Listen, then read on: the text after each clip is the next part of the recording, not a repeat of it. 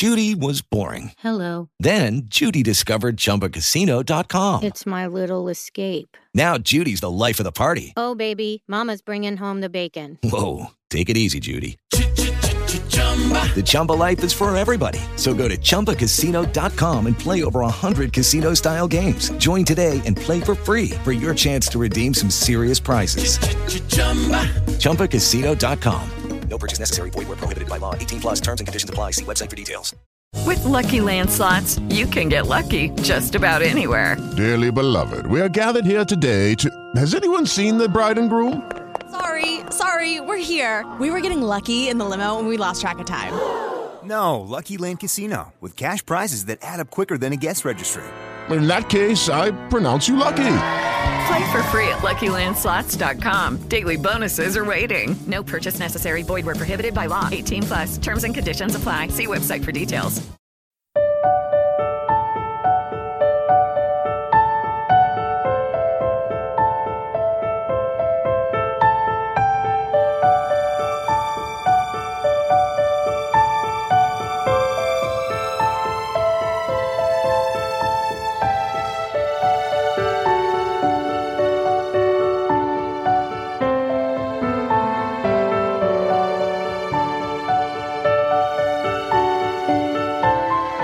Welcome to Destiny. Now here's your host, Cliff Dunning.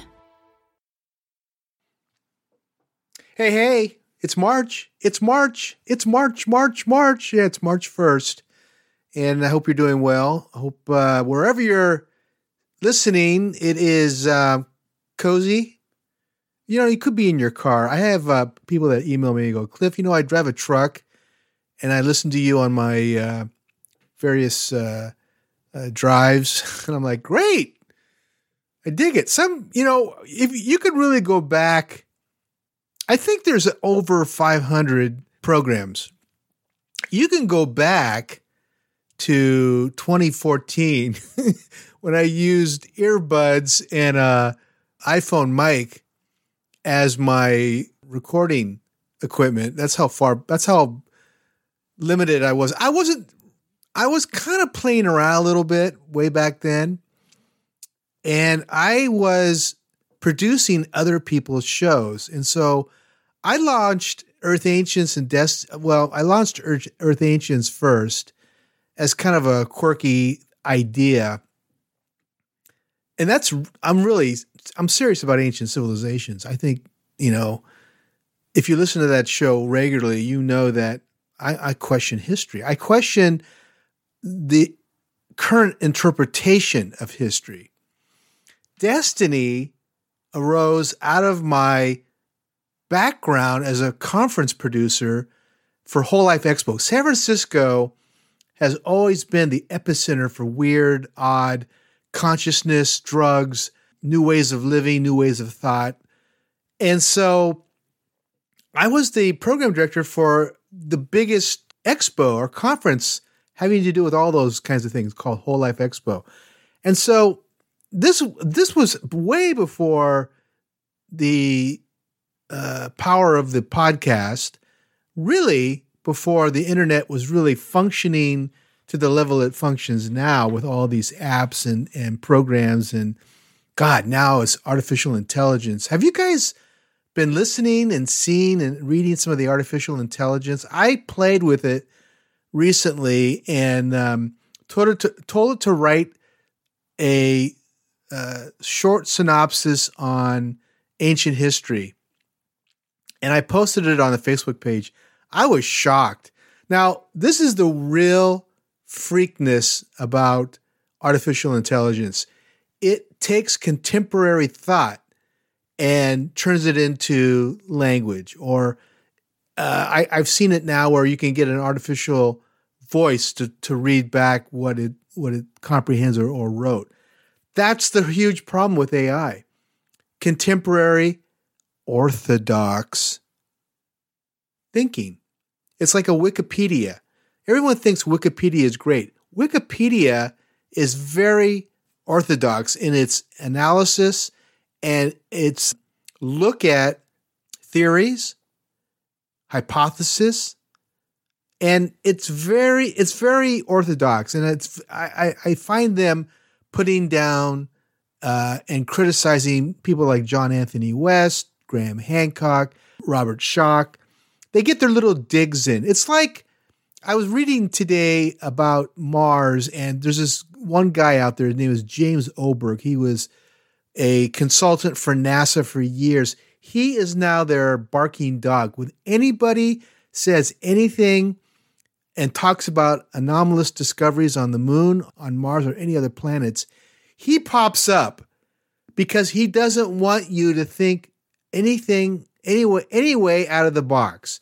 If you begin thinking out, out of the box and going, wait a minute, this looks like ruins on Mars, or wait a minute, the rover on the moon picked up what looks like some kind of a building. Wait a minute, wait.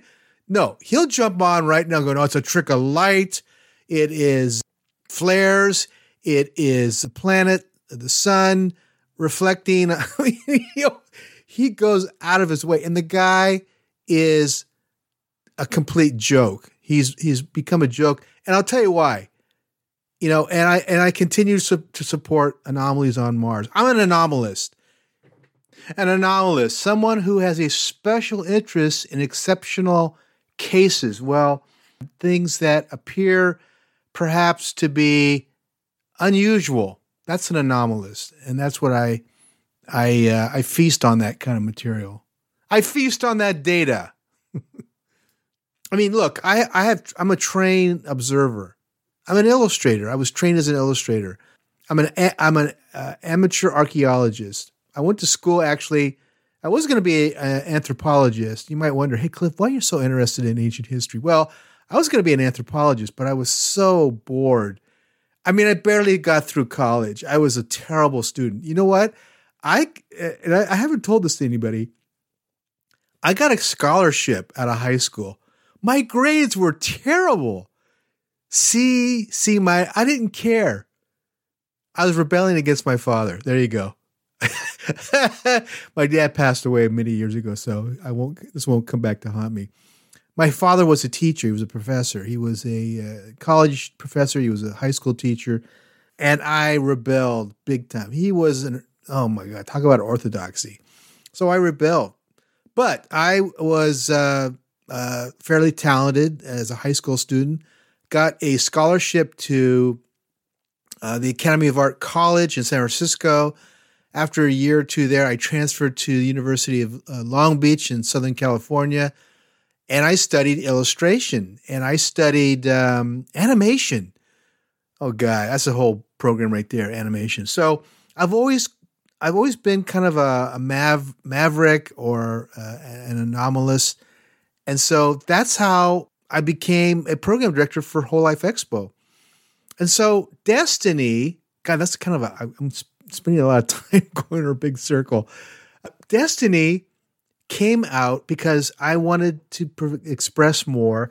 And I knew there was a huge, huge database of up and coming unique authors, research investigators, and even scientists in this uh, field of consciousness, metaphysics. I mean, listen to Destiny. I got I have more content coming out of Destiny than I have uh, Earth Ancients, and I love Earth Ancients. My my book is coming along great. You're gonna love it, you guys. Uh, the Mayan controversy, and I, I've already talked to people like I've already talked to people like uh, uh, Ed, Ed, Dr. Ed Barnhart. He agrees with me.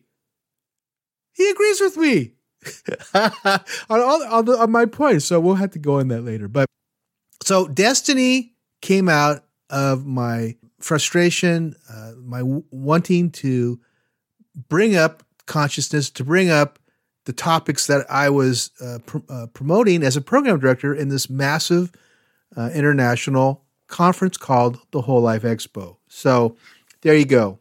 That's that's where that came from.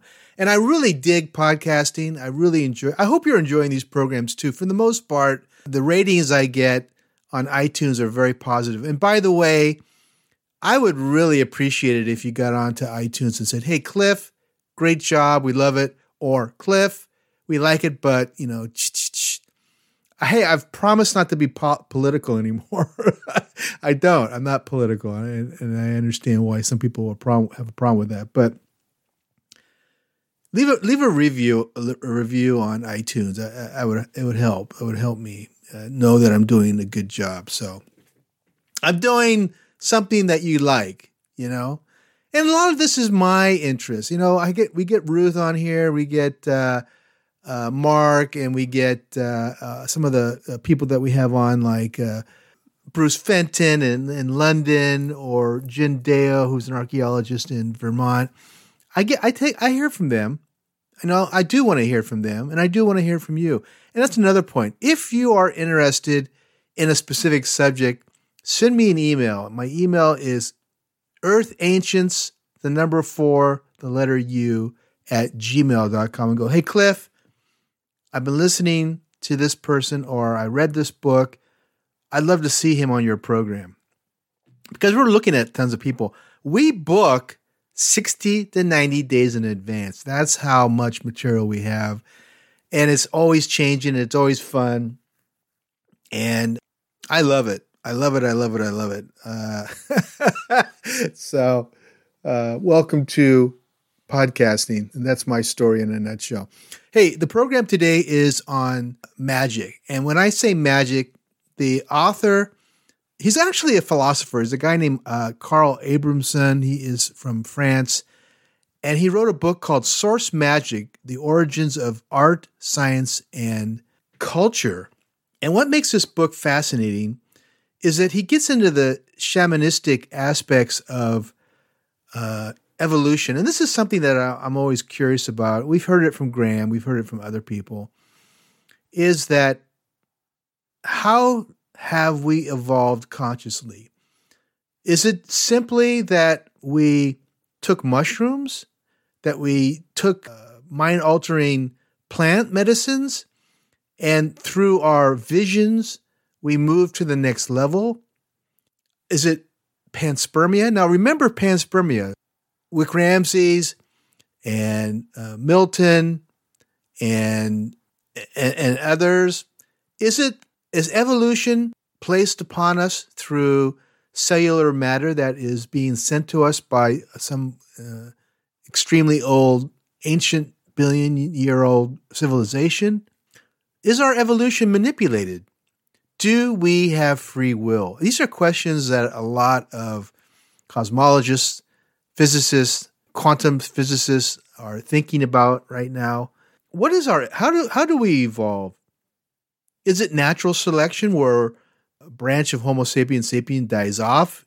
Uh, are we evolving right now? Is there a future hominin that we should start looking at? And so the program today is magic but magic in the form of uh, so much more than making your life better, finding the love of your life, making money, uh, hexing people. It's more about visioning, uh, it's about prophecy, it's about metaphysics. And that's two things that we haven't talked enough about, which is metaphysical reality versus magical reality. They're kind of tied up together. Metaphysics is that you manifest what you want. Some people say you create your own reality. And there's a lot of off world types that say that. There's a lot of channeled entities that say that. I used to follow an entity called Lazaris, and he was like huge on you create your reality. And he had a whole bunch of tapes and a bunch of lessons the, the issue is you can be as successful as you want by manipulating and creating your own reality. The problem is we got our past as children and how we were raised, the influences in our world. And some people are like, I don't believe that crap. You don't create your own reality, it happens to you. Well, unfortunately, if that's your attitude, you're in trouble because having it happen to you means that you don't have free will, that it's just a day after day you wake up, nine to five existence, you go to bed, you wake up again.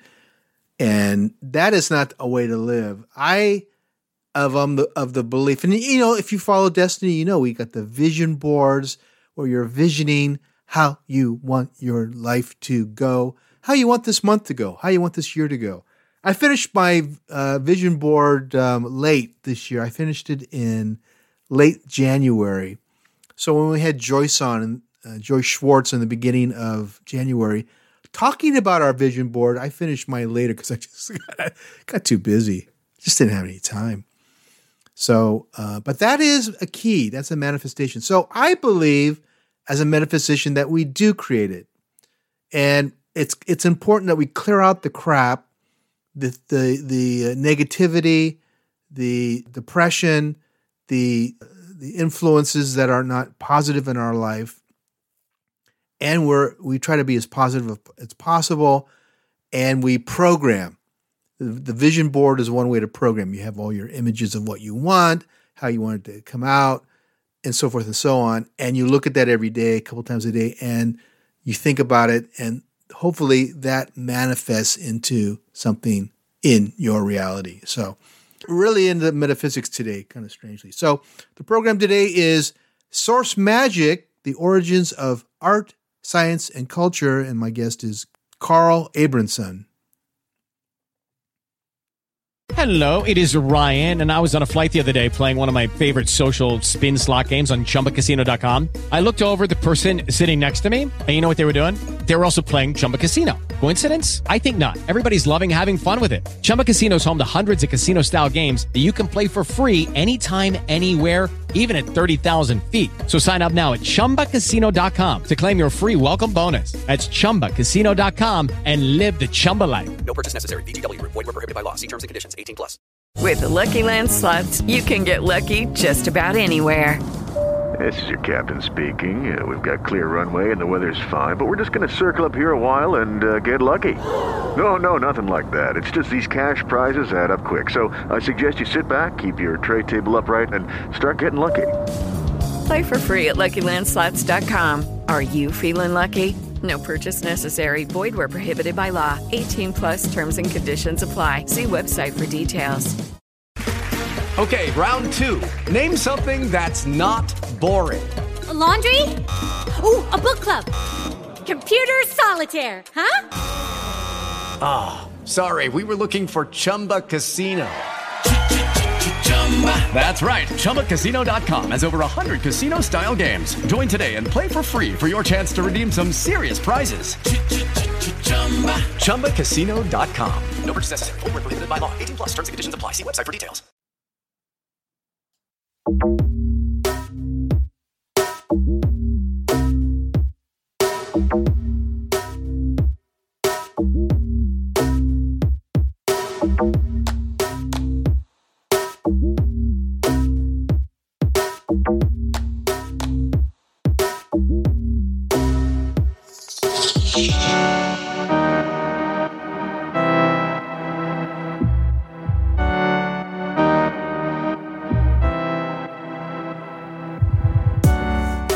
Interpreting modern and ancient occult and magic practices is a real big challenge. We've had a number of people on the program who have been using magic, who interpret magic.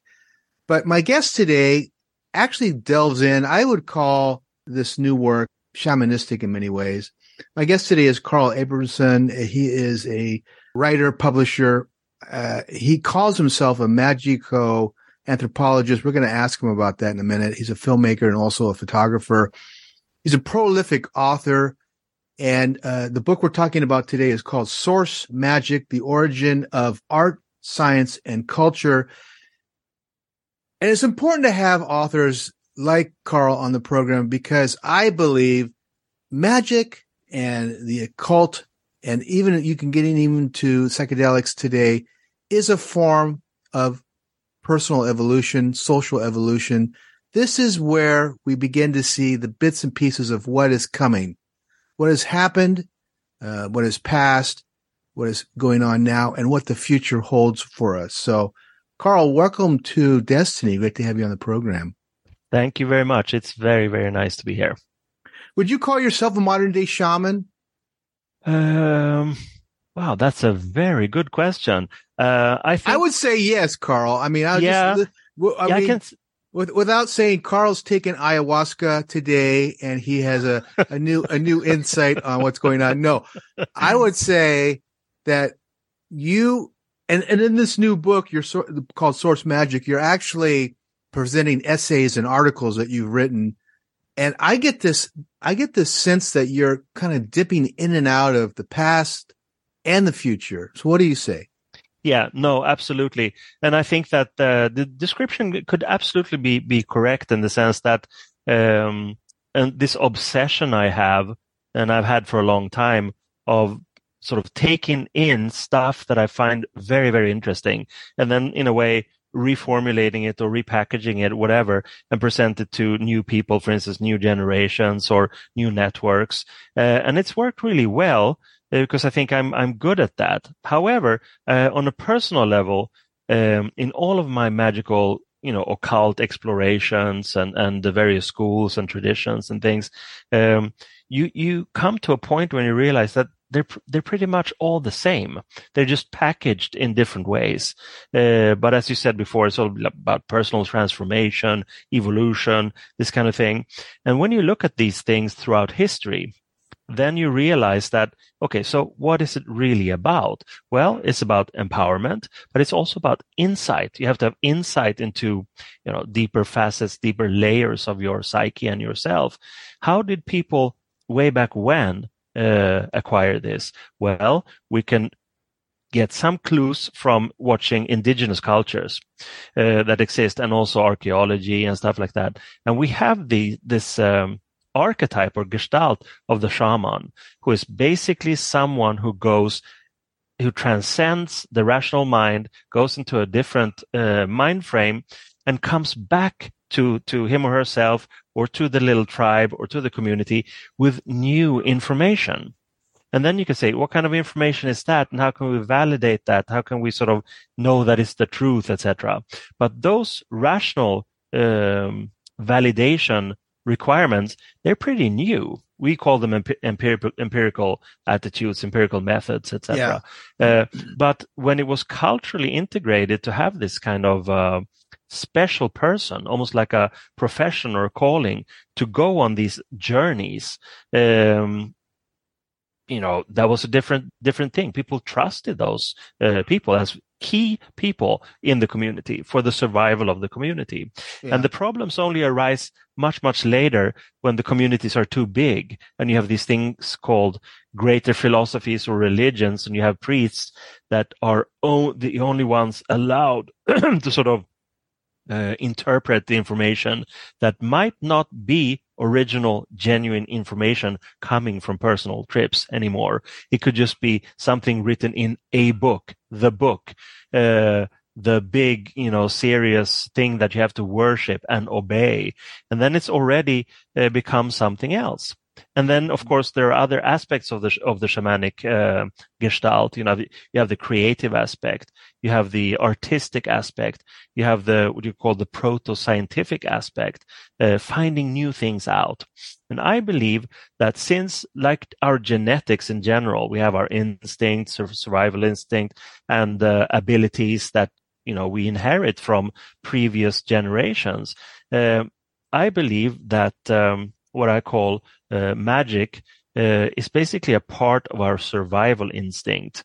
We uh, have inherited and carry on genetically this thing of needing to transcend, needing to go beyond the rational mind to find like a direct link to um, uh, knowledge.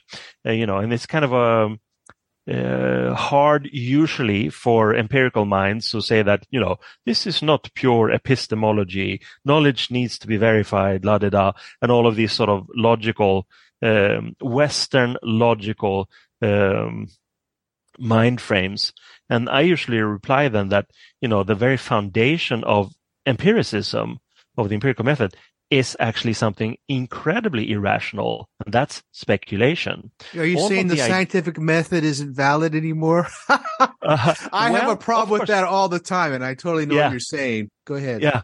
Yeah, no, I think it, of course it is, but the the foundation of the em- empiricism is speculation. You know, it always begins with a kooky idea. Some scientist says, "What if?" You know, what Yeah. if I mix and match these things? What will happen then? And most of the time, it will fail, and they won't know that until they've tried it empirically. But still, the very foundation of the method is irrational speculation. So there you, you have it in so many facets uh, of human life and human endeavor. Uh, the need to go beyond the rational mind. Um, and so I have done that.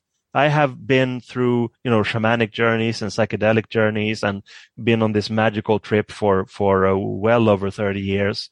And, and, um, it's filled my life with a lot of joy and excitement and meaning. So in a sense, getting back to, to answering your question, yeah, I, I probably would say that I'm a shaman of sorts. Uh, this personal vocation that I have to go beyond, but also in a way to present material that I have perhaps acquired or reinterpreted or um, had new insights about, connecting the dots basically and presenting it to my little community. So in that sense, yes. Yeah, I, I totally see you as an interpreter of the the old wisdoms, the ancient magic uh, of, of our ancestors, and you know some of the new uh, thought providers, and they're not too new. People like Carl Jung and Rudolf Steiner and and these other uh, people who wrote about uh, other dimensions, other realities of perception, and I think that especially in the Western culture, we are too locked into uh, immediate sensibilities and not looking at uh, our ancestors. And and I'd like to talk a little bit now about how you interpret ma- magic, and if you're using magic at any state. And uh, with, within that, uh, I'm really curious to know what your fa- what your definition of magic is because we can get into love potions we can get into uh, uh, prophecy we can get into a whole different subdivision or definition of magic. So i'm giving you a lot to define there but take it take it one step at a time there.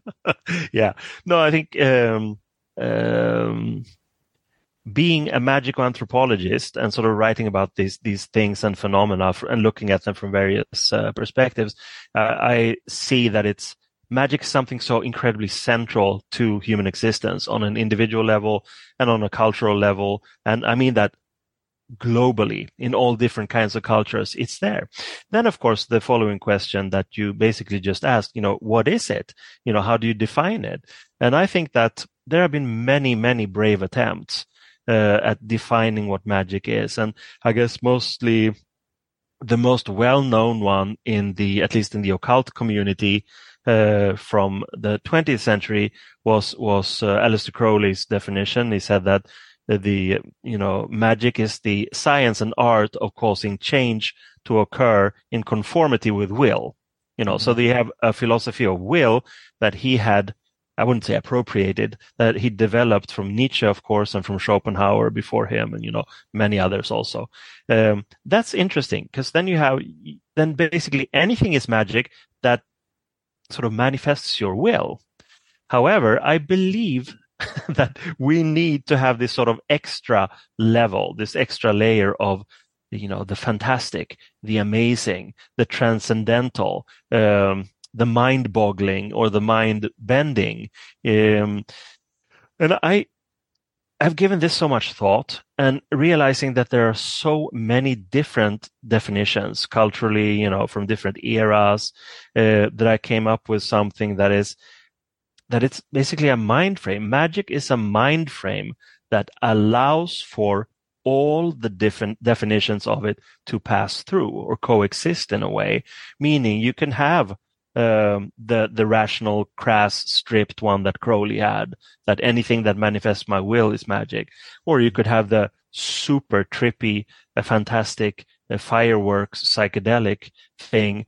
Um, and then you could have the mundane one, which is like when two people are talking uh, about a movie, for instance, and they say, "Whoa, that was so magical." You know, is that Yeah. that's a definition that is so common, uh, and people know basically what it means. It means something that is out of the ordinary. Uh, and I believe that aspect has to be in there, something that is simply uh, beyond the normal, beyond the rational. Um, and then, of course, you can look at it historically and see uh, what it has been in uh, implementation or application. It's been healing. It's been learning about the universe, sort of like a proto astronomy or, you know, astrology, uh, healing arts, uh, early medicine, um, uh, alchemy, early chemistry, you know, all of these things that we know as uh, empirical science that have helped us so much and created wonderful technologies. They all have their roots somewhere. And usually it's in, in, uh, uh, some kind of occult soil that has maybe been heretical, maybe it's been banned, maybe it's been too threatening to the powers that be, etc. Um, that's also interesting, and that's a process I call occulturation, where something goes from the occult and into the mainstream and creates uh, either an occulture or a real culture, a real mainstream culture.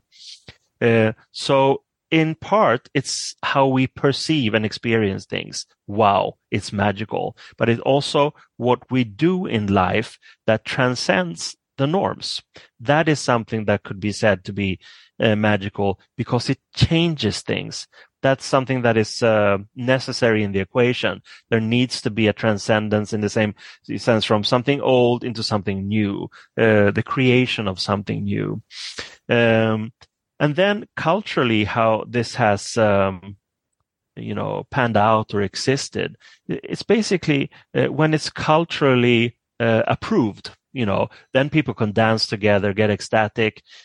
We still do that in our culture, and you know, even with getting drunk and stupid every weekend, because we have that need to transcend, you know. Yeah. And I think that maybe it's better to to you know smoke a joint than get plastered by by alcohol, you know, because at least you can giggle, you know, and appreciate good music. yeah, or shift the awareness rather than getting uh, that numb. too, totally That too. numb. Yeah. yeah, exactly. So I think, but that's another inherent need that we have, you know, to have this regular kind of touch with with uh, ecstasy, and I'm not talking about the drug, but this kind of ecstatic mind frame.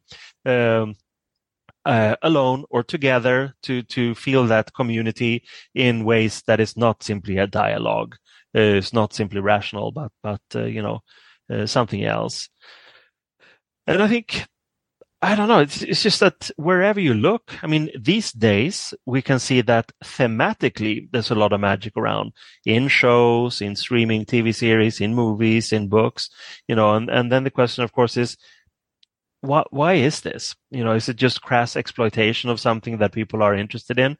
But I think it's more than that right now because it goes over the entire spectrum. You have it in sort of cheap mainstream culture and you have it in highbrow settings with, you know, esoteric painters that are discussed and have huge shows that are very popular, like the Swedish uh, painter Hilma af Klint from, from, um, Oh yeah. uh, yeah, I mean, she's like a superstar, and in her time, no one uh, even knew that she existed, you know. And and uh, that's the her show at the Guggenheim. It's the most popular they've ever had. You know, that's just incredible. And she was just an old Swedish lady who who communicated with spirits, and they told her what to paint, basically, and she did it, and she was amazing. And it was way, way, way ahead of her uh, of the time, you know, ahead of the curve.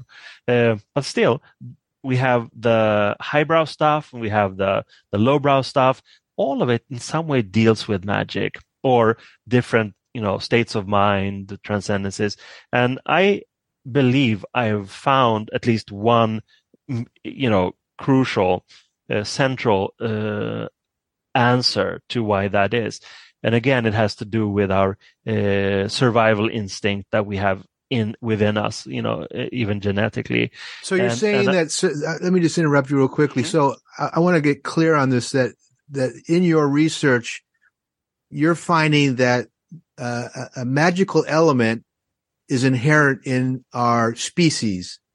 Yes, yes, and I mean that both from from the uh, sort of uh, the Crowleyan definition we discussed, you know, manifestation of will. Will is very important, but it, there needs to be another dimension too that creates transcendence. That can be achieved on your own, uh, but historically it has been achieved together you know? It's not you know usually there's one shaman going on a trip but for instance in dancing and revelry and all these traditional things that we have in different parts of the world that you do together that creates something out of the ordinary. Uh, all, you know trances, um, ecstatic shared uh, communal uh, experiences. That's basically uh, one very, very important aspect of it. And again, to, to return to the survival instinct, uh, I think that uh, a magical appreciation and an insight and an awareness that magic actually exists uh, within us is part of our our survival instinct. And how this works, in from my perspective, is that the well, let's call it the Western empirical uh, mind frame. Achieved a lot of great things, but the lifestyle that we have maintained around that mind frame um, of empiricism and you know using nature as a um, I don't know uh, pantry in a way uh, that is ne- will never be depleted, but it will be, um, and I think we have come to such a critical mass point in in uh, development of human culture that we need to reassess and see how can we do things differently. And then you know magic comes a knocking in our unconscious and says whoa these people are very interesting here in the jungle or this historical tribe. Oh wow maybe we shouldn't spray you know uh, these ca- poisonous chemicals on our vegetables, you know, just mm. very basic things like that. And it has been going on for a long time. Uh, I would suspect, you know, this is pure speculation in my detective work, uh, that it had something to do with kind of um, a shift. You know, some people call it the age of Aquarius. Crowley mm-hmm. called it the Aeon of Horus. You know, yeah. there are many things going on basically during the the uh, 20th century. There was a shift there that was necessary because uh, if we don't adhere to or listen to ourselves in that respect, then then it's bye bye. You know, it, it mm-hmm. we're going to be extinct, and and it's unfathomable because we're sitting here and we you and I are talking to each other on two different continents in real time, and it's so amazing. We've achieved so much in terms of you know medicine, but at the same time there is a brutal war again on European soil. Yeah, uh, and and the, there's you know global warming and all kinds of stuff, pandemics you know so how do we cope with these things well you can go complete escapist and just watch and not binge watch another series on tv or you could perhaps meditate and see where does knowledge come come from you know where can i learn more about myself and become a more you know active and happy and person who finds meaning in life well it's very simple uh, go to you know, I wouldn't say go to the magic, that's too vague, but go to something that appeals to you on an intuitive level. And it's really important that you begin with yourself. Otherwise, you'll become like some cult member of something that will end up in disaster. Someone selling you something, quick fixes of, of this or that. The main thing is just to, to, uh, wake up, you know, on an individual level. And that's something that's been so dominant, predominant in many spiritual um, teachings, you know, Gurdjieff yeah. or Steiner, uh, mm-hmm. uh, these things that we're all asleep. It feels to me though that we are waking up and it's a kind of a rude awakening, a harsh awakening from a very sedate, technicolor, you know, dreamscape of, of carb, carbohydrates and, and but, TV. But, when you say we're waking up, Carl, what do yeah. you, I mean, because we've had the new age movement of the sixties yeah. and 70s Mm-hmm. There's some that are speculating that we are moving into more of a internalized view of ourselves, but yeah, uh, less less interactions. What what are you seeing? Eh, I'm seeing that, and I'm seeing that as a uh, again. Uh, there is a wide spectrum of things offered in a way. And I think that's great because not everybody is attracted to um, you know, uh, Zen Buddhism or this yeah. harsh, stern self-discipline, uh, asceticism in a way. Uh, we are Western people. We like the senses. We like sensual stuff, perhaps too much, but, you know, but still we do. and I mean that it's absolutely possible to be completely transcendent while still enjoying the body, enjoying sensual stuff. Uh, there is no contradiction. There's only contradiction coming from people who have something to sell to say that this what we sell is good and that's what over there. That's just bad. Stay away from that. And we can see that, you know, in very draconian ways over the centuries and millennia, even within, you know, monotheist uh, cultures. Um, but now I love this kind of spectrum. Uh, you can, you know, cock an eye on many of these things saying that it's too vague, it's too fluffy, it's too pastel, it's too new agey, but it doesn't matter if it gives some people that kind of lift or yeah. uh, you know wake up call that's needed because mm-hmm. essentially we are all in the same boat and it's both good and bad it's very bad if people don't wake up because then they'll, they'll, just you know weigh down the vehicle and, and the boat will sink probably but it's also great if more people wake up which they according to me can only do on an individual level yeah. and then they can see you know which direction will I go to find other, find the others? Mm. Um, and, and this kind of, this process for me is essentially magical. This awakening process and this looking at yourself in the mirror in a way and looking at, um, life as not simply a passive journey, but as an active journey in which you can, if you're lucky, diligent and determined, find something called meaning, that you find meaning in life.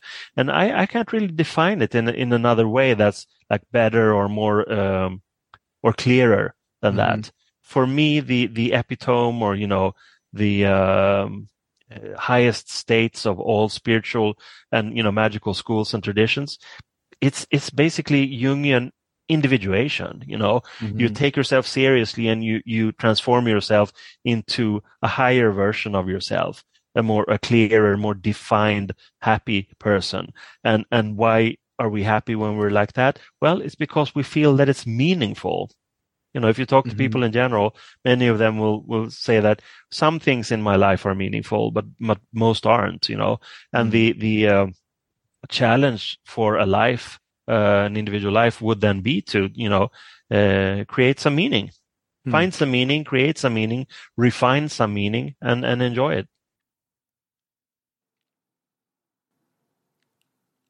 We're going to take a short commercial break, and we will return with Carl Abrahamsson speaking on his new book, Source Magic. We'll be right back.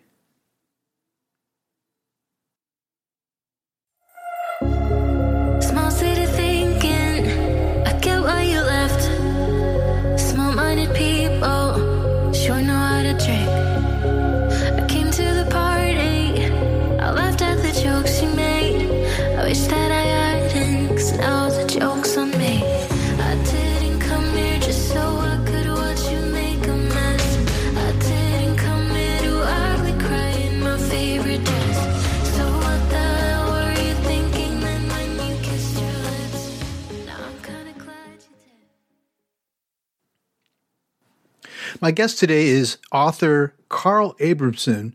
And Carl considers himself a magic anthropologist, someone who has studied various traditions throughout the world and has developed and written a new book called Source Magic.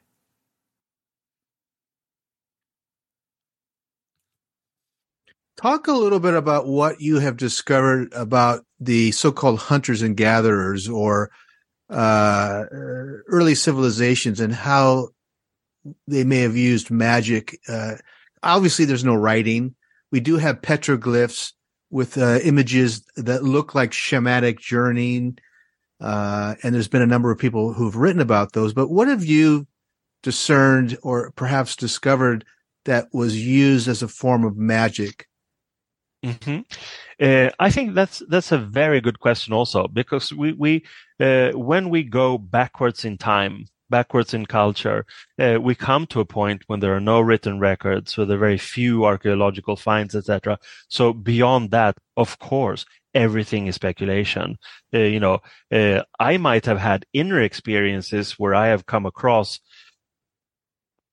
you know scenes or vistas or or been given information from you know different realms of consciousness where, where I've been told that this is the case and this is how they did it. Of course, that has no you know real um, empirical meaning or it's not like a piece of evidence that I'm trying to sell to other people. However, if you look at it from the perspective of likelihood, you know, uh, people way back when they were very primitive. They had no time to, you know, write sonnets and poems and they had to fight, you know, fight or flight. Uh, and, you know, oh, there's a, there's a woman, uh, I'm going to fuck her, you know, hope to, to procreate, uh, and avoid that lion over there. yeah, you know, exactly. so in that sense, it, it's very uh, stripped and that we know for a fact that, that those were the, um, I don't know, um, it's the, harsh, raw, harsh the, raw, the raw lifestyle. Yeah, very, absolutely. Very raw. Yeah. Absolutely. And then, you know, okay, so also they knew nothing except how to survive on a day to day basis. So of course, darkness is terrifying. The stars are fascinating. You have the moon cycles, basically anything you can see. Uh, and then you have fire. Fire is very suggestive. So you have within a cave, like shadows and warmth and that safety kind of thing. The feeling of safety is connected to this visual, emotional experience that's almost like being in the movies, you know? Um, and the sounds of the the um, of nature in itself, you, where you have to learn. Oh, is that a threatening sound or is it a beautiful, friendly sound? So you have this sort of accumulation of raw data, uh, which is processed in the context of pure survival. Um, and then, of course, when you, for instance, that beautiful scene in Kubrick's uh, 2001, you know, when they find a tool or develop a tool, you know, like a, a piece of stick that you can hit someone over the head or Yeah. defend yourself. That's the beginning of uh, real real human evolution. You know, survival based on skill, on creativity, on uh, assessing your environment, of learning, taking in, and and you know, deducting things, uh, realizing that if I do like this, I will be eaten. If I do like this, I will kill them you know and that in itself is inherently magical because it you know uh, it's the beginning of a process that has made us who we are uh, and i think that for a long time and here we again we're in speculative territory here uh, but for a long time i think this accumulation of raw data and how to apply it uh, was the magic then um, Okay. and i'm thinking specifically you know slightly later on when you have slightly more advanced tribes and language, of course, is incredibly important. Then you can share information. You know, here comes some people from another tribe and they can exchange information say that we notice that it's like uh, 28 whatevers between the full moon and the full moon. You know, and there you have proto science and those things can be uh, used in, in basically, um, having a party, for instance, each full moon, because that's the brightest night. You can dance and feel safe. And then perhaps you'll uh, connect with, with someone to have sex with, meaning more than just procreation. It could be involving emotional aspects, the development of emotional intelligence, for instance. But, you know, it's a good question. We, we can't know. We can speculate. We can only know when we have real like evidence from those cultures. And then we can see what are these? You know, and even that is, is based on likelihood. This was likely a, a, a drum or this was likely a pot for cooking, you know, Yeah. and then gradually it becomes more like items that we feel affinity with that we can, you know, deduct and say that's obviously a pot. That's, this is obviously a spear.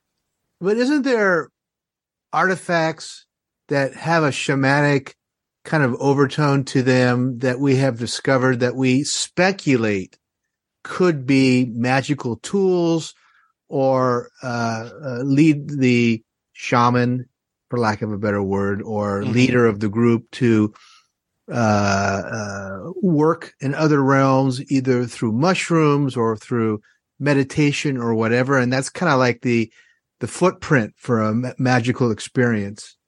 Oh, absolutely. And I mean, while we're on that subject, I think uh, scientists only a couple of years ago um, came up with this, uh, you know, well-received theory that the, concerning the development of the human brain, you know, the size, but also how it's been used uh, early on, and that it there was actually a kind of a quantum leap, of course, not overnight, but over a fairly short period of time where there were distinct changes and that they, they, uh, there were, uh, again, speculations, but very likely speculations that it had to do with is psilocybin, that they had been Oh, eating right. mushrooms Yeah. and, and that had helped, you know, the synapses uh, to the synaptic speed to speed up, you know, the capacity to, um, to think basically and there, thereby make deductions and learn things. Uh, but again, you know, we can never be fully certain, but I do believe seeing that this kind of again transcendental or psychedelic uh, experience has been so central even in the shamanic cultures that we do know because they're still here you know people go to latin america to the amazon and, and do the ayahuasca thing or go to to uh, central america and southern us and go into the uh, indigenous population and do you know uh, peyote or these things um, not necessarily for you know the drug aspect but to go on these trips that these people have been going on for absolutely. Thousands and thousands of years because they have their own documentation and it's been you know uh, moved along uh, orally and also written in written form and in other archaeological um, uh, remains also.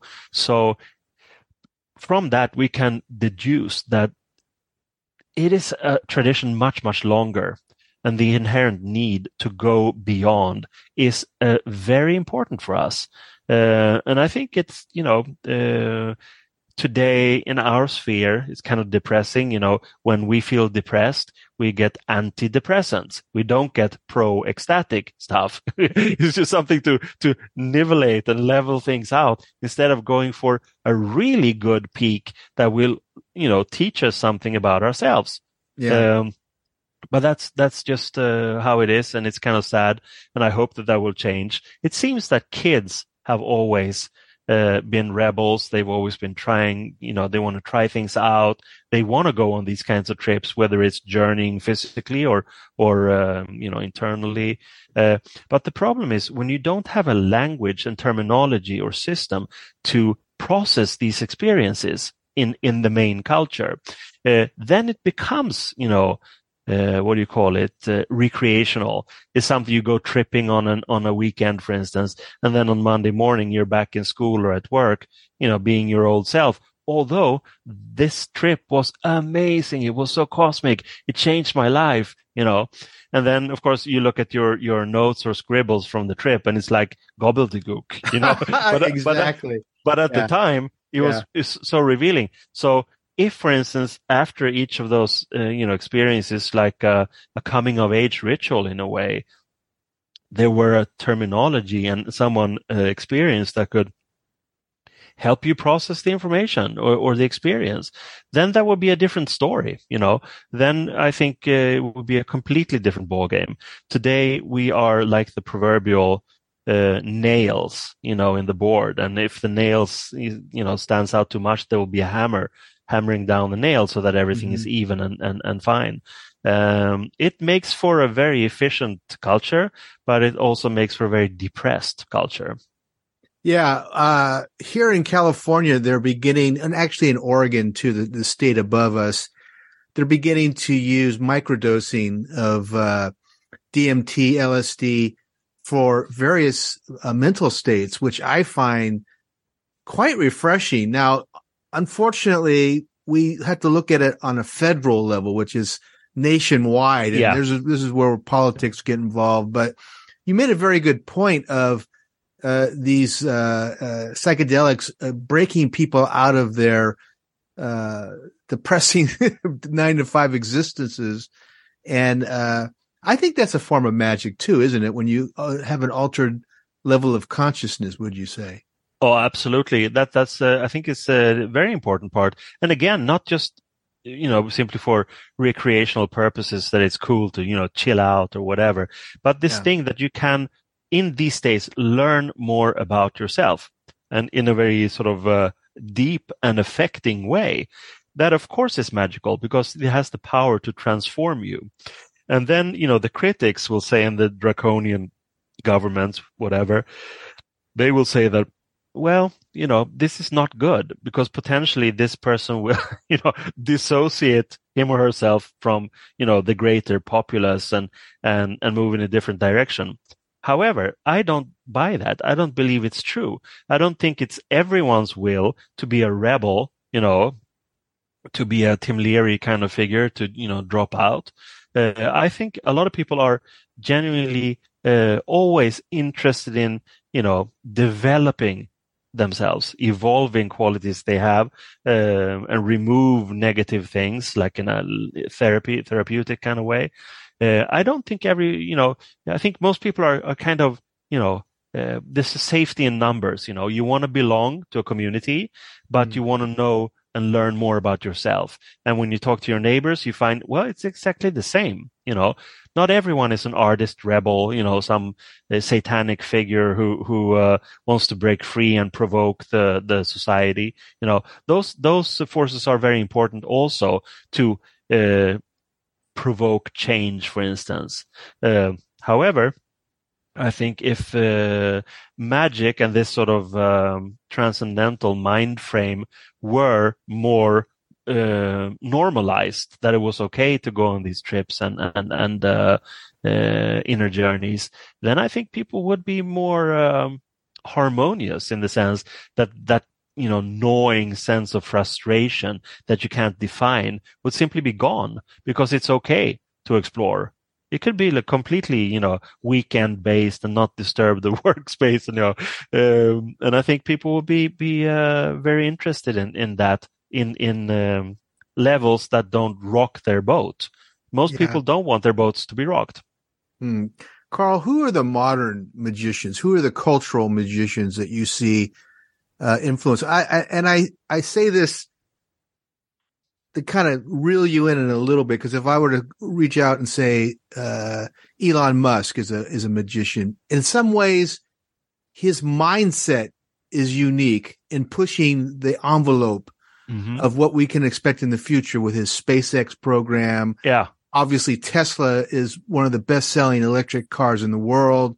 Yeah, but is he a magician uh, other than an influence? Is that the same spectrum? I'm interested in your definition. Mm-hmm. Yeah, I, I think so, but I think he's not, he is definitely not fully individuated. He is a trickster figure, yes. uh, uh, and um, agent provocateur, as they say, you know, uh, someone who likes to uh, push the envelope. But, you know, there are many of those people who can, you know, make people, you know, pissed off or, or, uh, agitate uh, communities, whatever. But he certainly has uh, clout. He has something to show for his position. You know, it's kind of ballsy to pay uh, the astronomical sum of whatever it was, $44 billion to buy Twitter. You know, um, it's, it's, on, on the surface, it's insane, but it's also insane to go into space and that kind of thing. But that's where we are cu- culturally and technologically. It's possible. It's possible to have a network like Twitter and then a thing is only worth so much as someone is willing to pay for it. Mm-hmm. That's that's old commercial knowledge, you know. Um, so I think that he's very very interesting. I can, uh, for me, it's like 50-50. Uh, one day I'm uh, angry at him, one day I- am laughing with him, you know, because he is um, a clear cut figure that I think is needed. There's always a need, uh, not a clown, but a trickster.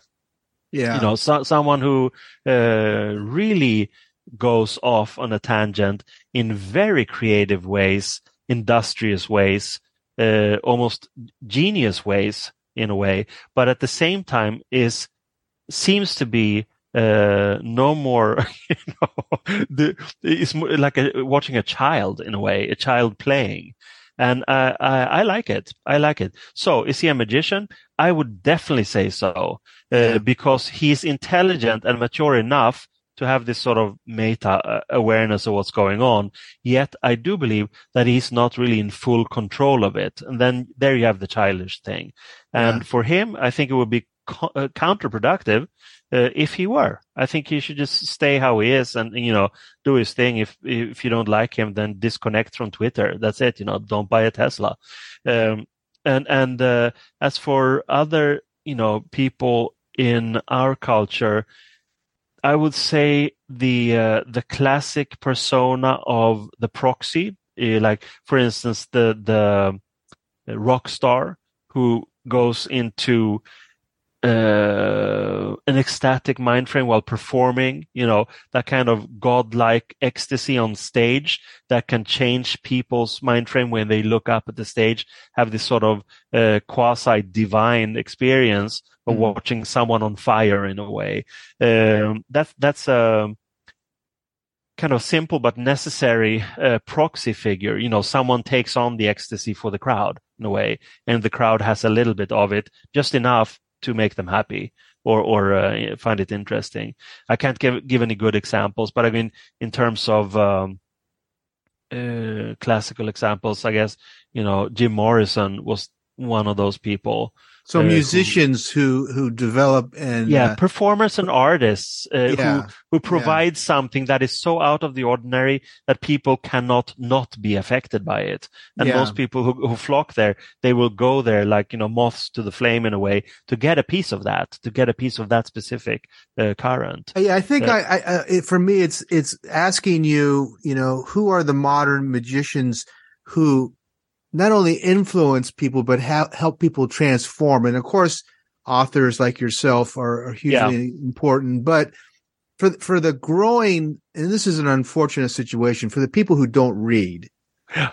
and there's a generation that just Yeah. don't pick up books anymore Mhm. who look to social media, who are ne- who are looking for an escape of reality.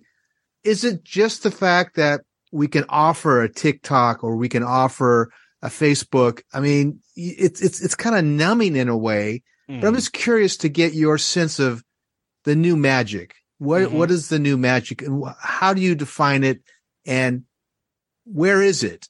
Yeah, that, yeah. Again, super good question, and and I just it came while you were uh, talking. I, I this um old person, old. It wasn't that old, but you know, Steve Jobs was also Oh, one of yeah. those people. Yeah, you know, because I think uh, Apple computers they created the the a universe of their own in a way that a lot of people are are using uh, in in fairly intuitive ways, much more so than the the PC based thing, which is much more logical and regimented in a way in in its approach. Uh, as for you know where the magic lies today, I would say first of all, um, if we look at our culture, which is so uh, fragmented, so technological, uh, again, so depressed. I would say that even though it's it's um, nice and has a lot of potential, I think the magic for us, the biggest magic, lies where it's always been, and that's in nature proper. Uh, and it, I'm saying, you know, you could have wonderful experiences even in a park, but if you can get out into nature proper, the beach, the sea, the ocean, uh, mountains, or in a forest, or again, even in a park, to connect with the soil, connect with the, you know, chlorophyllic saturation, the photosynthetic uh, process. Right. Um, you know, it can, and with animals, hang out with animals, that kind of thing. That is magical because it's non-verbal, it's non-intellectual, it's irrational, but it fills you with such uh, I don't know, life force, or what you know the the Asian people will call chi, you know, life force. Um, and that, of course, is true for people all over the world, but maybe perhaps especially for us, you know, left brain, technological, uh, hyper rational, uh, efficiency junkies, um, to basically just go into nature and don't bring technology. That's a challenge for a lot of people. Oh my I know for a fact yeah. that young people will say, well, I don't know if I dare go into this place without my phone. You know, what if something would happen? what if I would fall on the grass here? Yeah. It's, So, it's a- so I think that's yeah. the thing. But, but also in terms of community, and if we look at our, our thing, uh, I think a, a community building on social media can be very magical because the, it's so swift, it's immediate, and you can also find people so easily and just, you know, toss out some keywords, uh, search for something. You get immediate feedback, uh, about where to find these things. And that has never happened before You know, you, in the tiny, tiny little tribe, you could do it. You knew who had the speciality, you know, the capacity to do this or this weapon or this music, whatever it was. But, but, uh, in today's, uh, you know, I don't know if we're 8 billion people, you know, how can we know? Well, we can communicate online. And that I think is a magical potential, at least, to find the right people faster. Yeah. That, Yeah. That's always been the same. You know, this thing of processing things faster is a, a key to surviving. It, it's always been like that. Hmm. Talk about a book you wrote called "A Cult A Culture." Mm-hmm. Uh, I like the title, but what is it? What does that uh, uh, mean? And Mm-hmm. what's the difference between that term and and magic? Um, well, they're certainly related. First of all, the, the book is very similar to uh, the brand new one called that you talked about called Source Magic, Source in the sense that uh, it's an anthology of essays and lectures and and different things that I've written um, that are not, you know, completely uh, um, quaquaversal, you know, going in different directions, but they are, there's a red thread there. And the red thread is always for me, this word that you said, occulture, which is the title of a previous book. Uh, that, of course, is a mix of two words, occult and culture. Yeah. And we have seen it increasingly over these past decades, you know, how this has manifested, how it's sort of seeping into the uh, mainstream culture. And that, again, is a process I call occulturation. And that term is uh, kind of a twist of a, uh, a phenomenon in um, sociology and also normal anthropology called acculturation. And that's when simply something goes into another culture or another level of culture. Um, and basically, when I talk about occulture, I don't necessarily mean the hocus pocus stuff. You know, it doesn't have to do with alchemy. It doesn't have to do with uh, primitive experimental science or or calling on the gods and things like that. It could also simply be things, phenomena, people who are literally in the dark because they're forgotten. It could be uh, composers or movie makers or authors that for some reason or other uh, never reached the level of fame uh, or or infamy that they wanted in life. So they are kind of occult because in Latin, it, occult means hidden. They're hidden away. And when you move something by occulturation into culture, and then you create an occulture. That again doesn't necessarily have to be hocus pocus. It could be also um, moving something or shining the light on something that needs to be seen in this day and age uh, in order to inspire people, in order to inform people. And I think um, one example of this in Source Magic, there's a chapter on on the British TV series called The Prisoner. I don't know if you've seen that, but it's a, an incredibly good uh, TV show. that it's kind of a fluke, you know. How Yeah. the hell did this happen? Are you talking about the old version of the prisoner or the new the old one? one? Yeah, Because the I- old I- one I watched as a kid, it was that balloon would kind of Yeah, uh, Rover, uh, yeah. yeah. Oh my god, what a great series! No, Yeah. absolutely. And it's when you look at it again as an as an adult, and I've I've certainly done that many times. Yeah. And it's just like, how did this happen? Well, there was the sort of like a, a, a, time slot open. I would say probably because of LSD in general culture that so many crazy things uh, managed to seep through, you know, censorship and uh, and th- this TV series is not completely occult. It's not completely forgotten. It's kind of a cult series.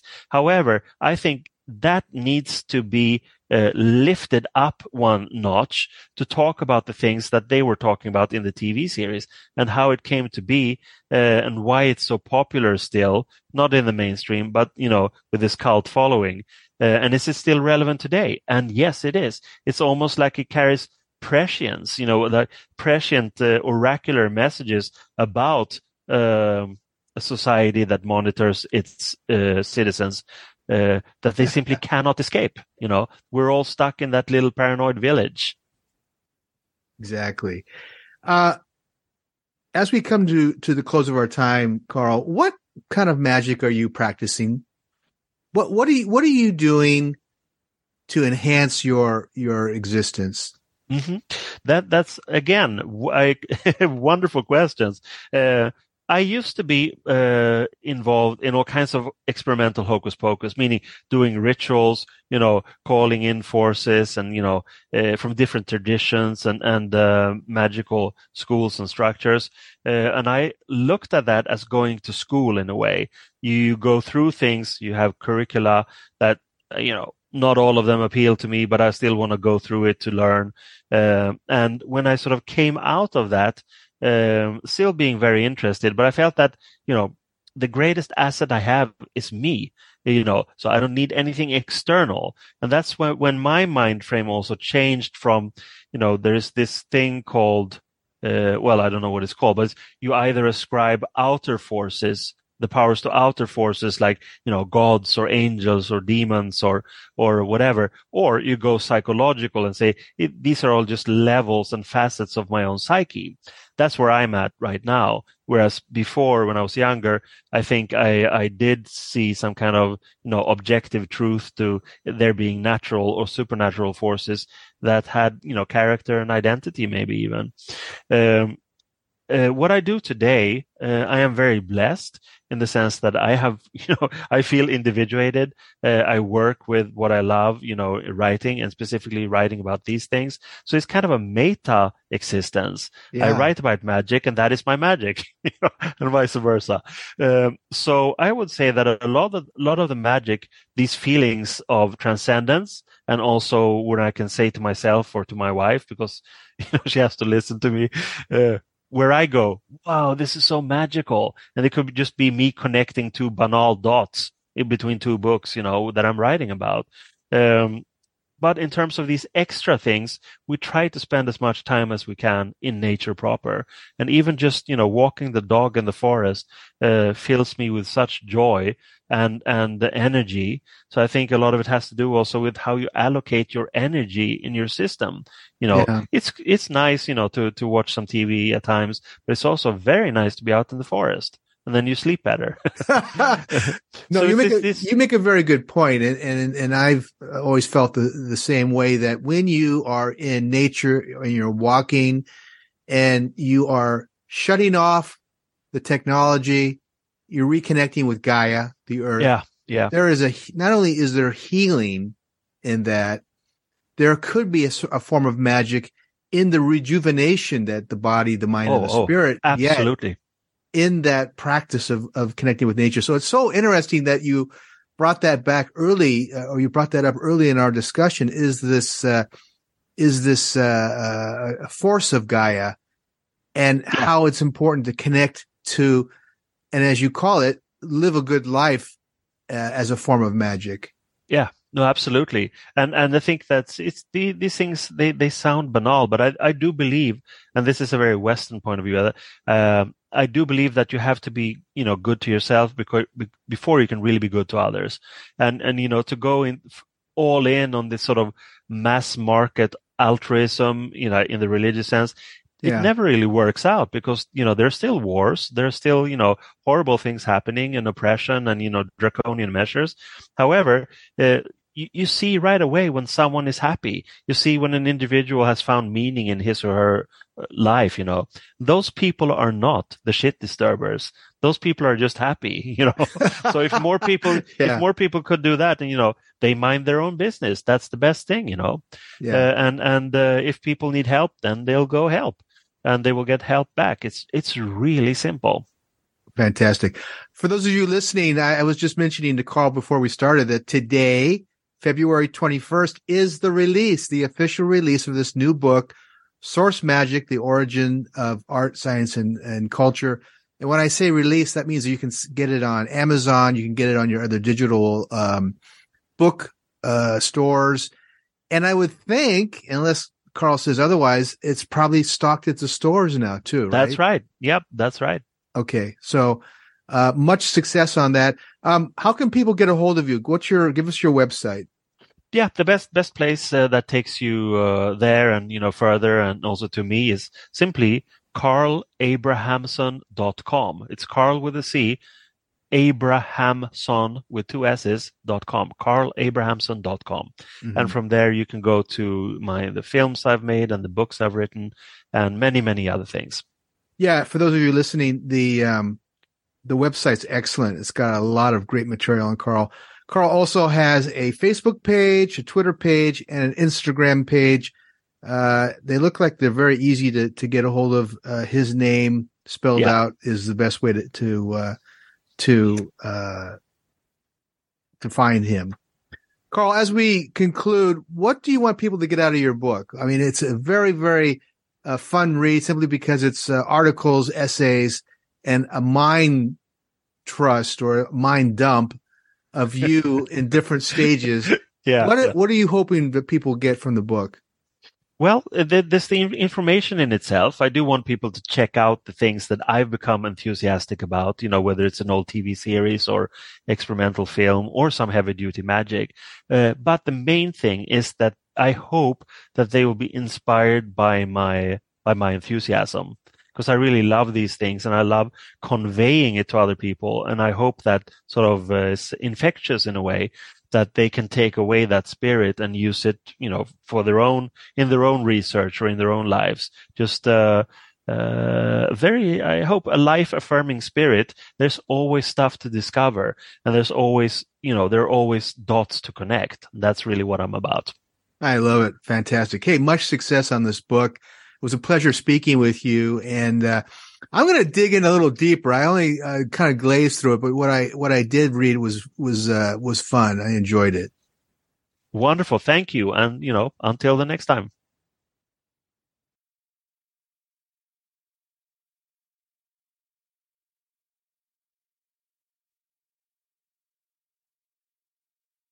I want to correct myself. I mentioned that uh, Carl was from France, but he's actually from Sweden. He's in Stockholm, Sweden. And um, fun speaking with him. Very intelligent guy, very philosophical, and uh, well spoken on this topic. So I'm going to have him back in the future. I hope you enjoyed that interview.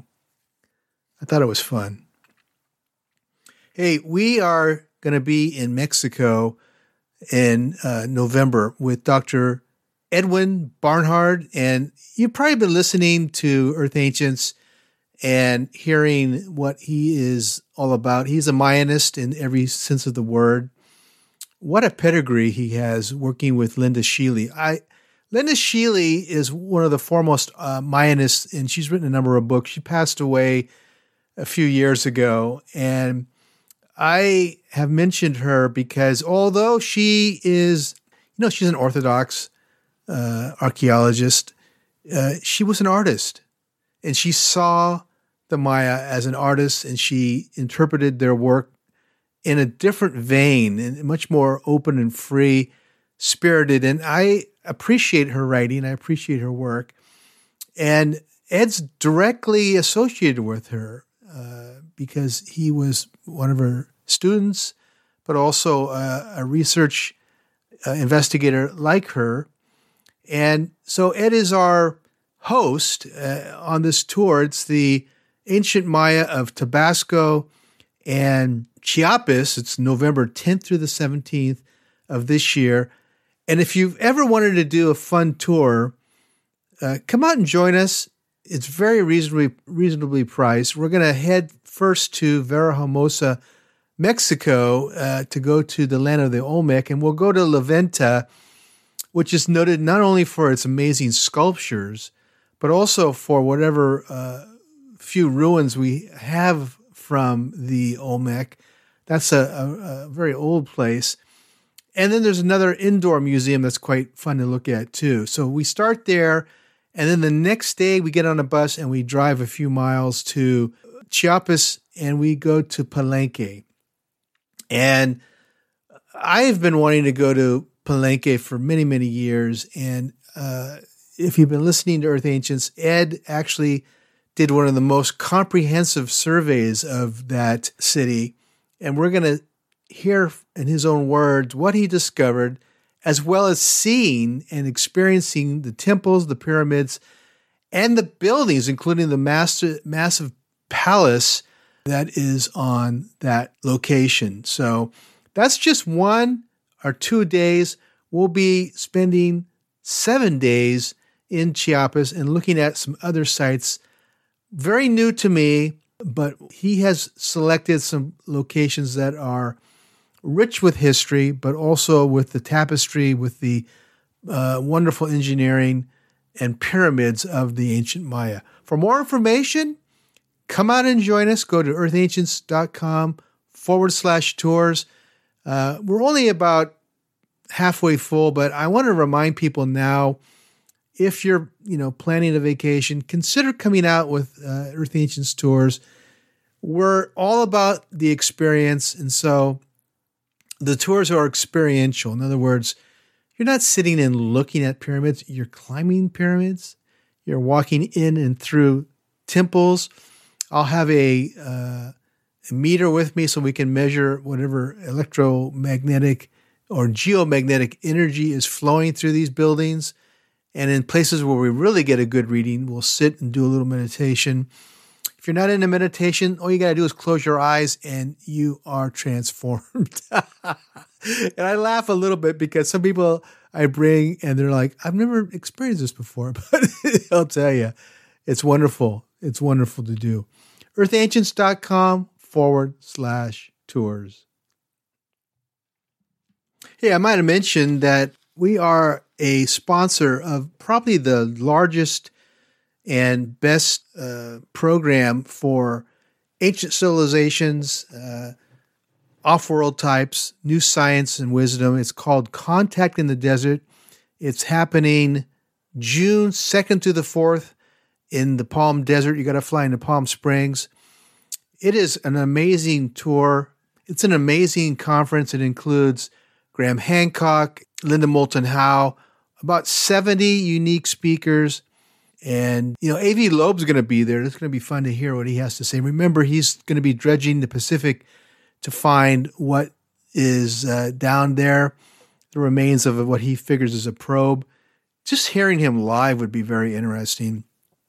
So consider this uh, conference. For more information, go to contactinthedesert.com and uh, consider attending. You know, if you're going to attend any conference, this is really the one to consider because not only is the uh, speaker lineup superb, but the grounds are very uh, accessible.